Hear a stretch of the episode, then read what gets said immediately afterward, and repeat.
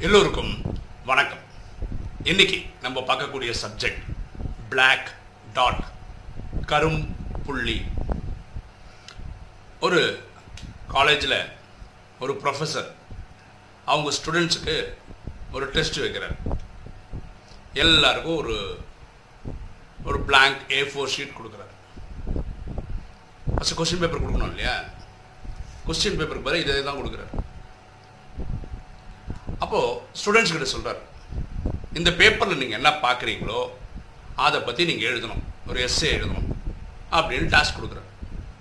கொடுக்கப்பட்டது ஒரு A four sheet அந்த ஷீட்டுக்கு நடுவில் ஒரு பிளாக் டாட் ஒரு கரும் புள்ளி இருக்குது அவ்வளோதான் வேறு எதுவுமே இல்லை. மாணவர்கள் பார்க்குறாங்கன்னா பொதுவாக கொஸ்டின் கேட்பாங்க இதுக்கு ஆன்சர் எழுதுன்னு சொல்லி பொதுவாக சொல்லுவாங்க. இதில் கொஸ்டினே கிடையாது. அந்த பேப்பரில் நல்ல சிக்னிஃபிகண்ட்டாக பார்க்குற மாதிரி ஒரு கரும் புள்ளி இருக்குது சென்டர் ஆஃப் தி பேஜ்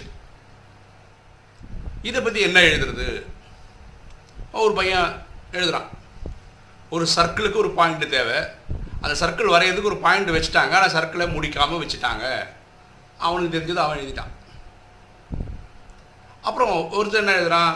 மேக்ஸில் புள்ளியாக இருப்பான் பொழுது. அவன் என்ன சொல்கிறான் ஒரு நம்பர் பக்கத்தில் எவ்வளோனா ஜீரோ போடுங்க. எங்கே புள்ளி போடுறீங்களோ அதுக்கேற்ற மாதிரி நம்பர் மாறுது. கரெக்டாக ஒன்று பூஜ்ஜியம் பூஜ்ஜியம் புள்ளி பூஜ்ஜியம் பூஜ்ஜியம் போட்டால் அது நூறு.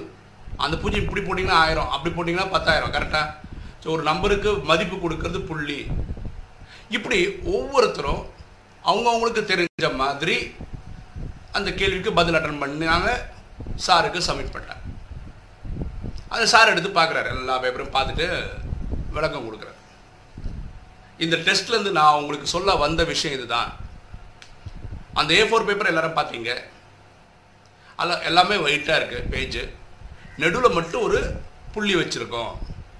இதை வச்சு உங்களுக்கு தெரிஞ்சதை எழுதுங்கன்னு சொன்னேன். எல்லாருமே அந்த புள்ளியை வச்சு உங்களுக்கு தெரிஞ்ச எக்ஸ்ப்ளனேஷன் எழுதிட்டீங்க. எல்லா எக்ஸ்ப்ளனேஷன் கரெக்டு தான். ஏன் நீங்கள் யாருமே அந்த ஒயிட் பேக்ரவுண்டை பற்றி எழுதவே இல்லை? கருப்பு புள்ளியை மட்டுமே ஏன் மையமாக வச்சு எழுதுறீங்க?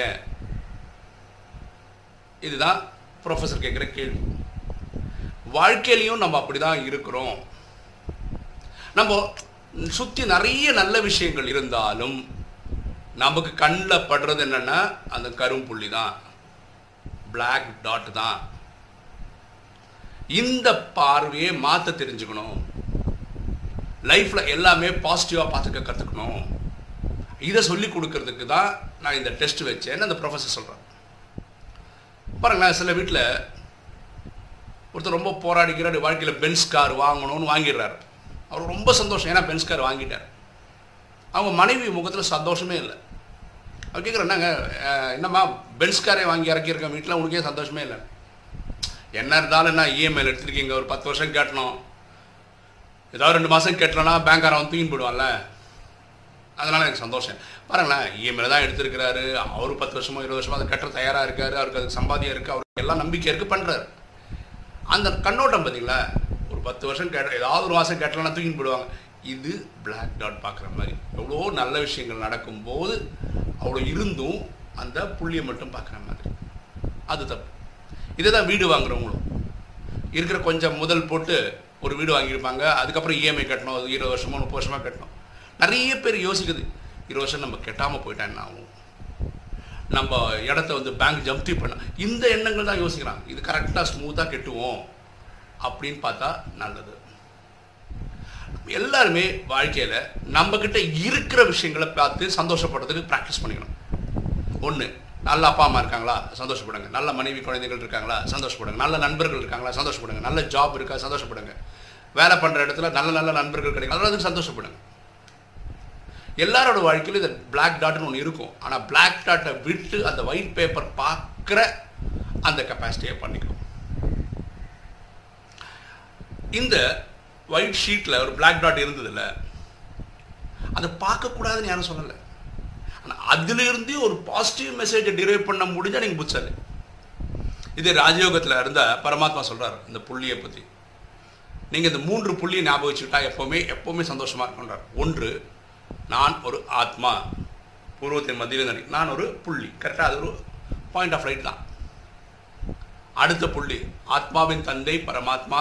சிவன் அவர் ஜோதி சுரூபமாக இருக்கார். அதுவும் புள்ளி. நம்ம எல்லாருமே ஒரு ட்ராமாவில் நடிச்சிட்ருக்கோம் இந்த ட்ராமாவில் நடந்து முடிஞ்சதுக்கு எல்லாத்துக்கும் ஒரு ஃபுல் ஸ்டாப் வச்சுருங்க. அவ்வளோதான் முடிஞ்சு போச்சு. பரவாயில்ல நேற்று வரைக்கும் இன்னும் நடந்திருக்கும் உங்கள் வாழ்க்கையில். உங்களுக்கும் நடந்திருக்கும் எனக்கும் நடந்திருக்கும். இது நேற்று போய் நீங்கள் எதையும் திருத்த முடியாது. இனி வரக்கூடிய வாழ்க்கையில் வரக்கூடிய காலகட்டங்களில் நல்ல நல்ல டிசிஷன் எடுத்து நல்ல நல்ல விஷயங்களாக செய்ய முடியும். அவ்வளோதான் அப்போ முடிஞ்சு போனதை போஸ்ட்மார்ட்டம் பண்ணாதீங்க நினச்சிக்கிட்டே இப்படி பண்ணிட்டேனே அப்படி பண்ணிட்டேனே வருத்தப்படாதீங்க. அதுக்கு ஒரு ஃபுல் ஸ்டாப் வைங்க. நான் ஒரு புள்ளி பரமாத்மா ஒரு புள்ளி நடந்து முடிஞ்சதுக்கெல்லாம் ஒரு புள்ளி. அப்போது பார்க்குற எந்த ஒரு விஷயத்தையும் பாசிட்டிவாக பார்க்குற ஒரு ட்ரைனிங் நம்ம மைண்டுக்கு தேவை. இதுதான் இன்னைக்கு வீடியோட ஐடியா பொதுவாக நம்ம எப்படி இருக்கோம்னா ஒரு எக்ஸாம்பிள் சொல்கிறேன் இப்போ நீங்கள் வந்து இந்த எக்ஸிபிஷன் சென்டருக்கெல்லாம் போனீங்கன்னா இப்படி ஒரு எக்ஸிபிஷன் ஹால் இருக்குது அதாவது ஒரு உள்ளே போனீங்கன்னு வச்சுக்கோங்க. ஒரு ஆயிரம் ரெண்டாயிரம் கண்ணாடி வச்சுருப்பாங்க. அதுக்குள்ளேயே நம்மளே பார்த்தா கொஞ்சம் குண்டா நம்மளே பார்த்தா ஒரு பென்சில் மாதிரி ஹைட்டாக குள்ளமாக சிரிச்ச மாதிரி முகம் ஒரு ஒரு டைப் இல்லை இது நம்ம அதுக்குள்ளே போனால் விழுந்து விழுந்து சிரிப்போம். ஏன்னா நமக்கு நம்ம உடம்போடைய விகாரங்களை பார்க்கும்போது அவர் சிரிப்பு வரும். ஒரு நாய் இதை பற்றிலாம் தெரியாத ஒரு நாய்க்குட்டி என்ன பண்ணுதுன்னா இந்த ஹாலுக்குள்ளே போயிடுச்சு. ஆயிரம் நாயாக தெரியுது. இதுக்கு பயம் வந்துடுச்சு. இது கொலைக்குது. இது குலைக்கும் போது இதுக்கு தெரியல இதோடைய பிம்பம் தான் அந்த கண்ணாடியில் தெரியுதுன்னு.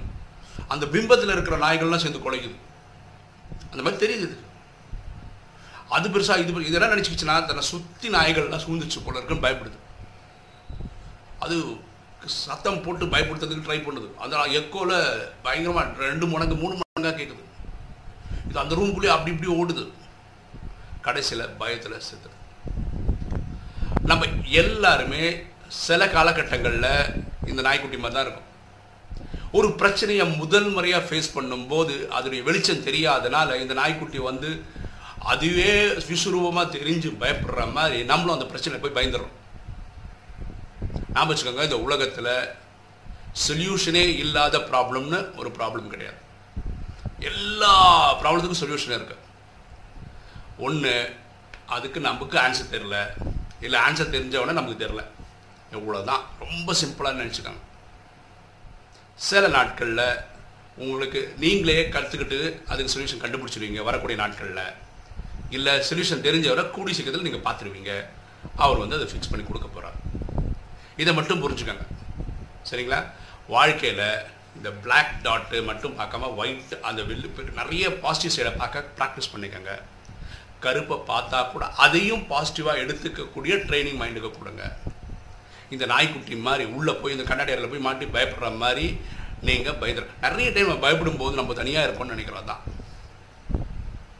நம்ம அப்பா அம்மா நம்மளோட வயசில் பெரியவங்க அவங்க இந்த வாழ்க்கையை நிறைய நம்மளோட நிறைய விஷயங்கள் பூமியில் பார்த்துருக்காங்க. அவங்க இந்த மாதிரி பிரச்சனை நிறைய வாட்டி கடந்து போயிருப்பாங்க. அவங்கள போய் கேட்கலாம். வயசில் பெரியவங்கள கேட்கலாம் தாத்தாவை கேட்கலாம்.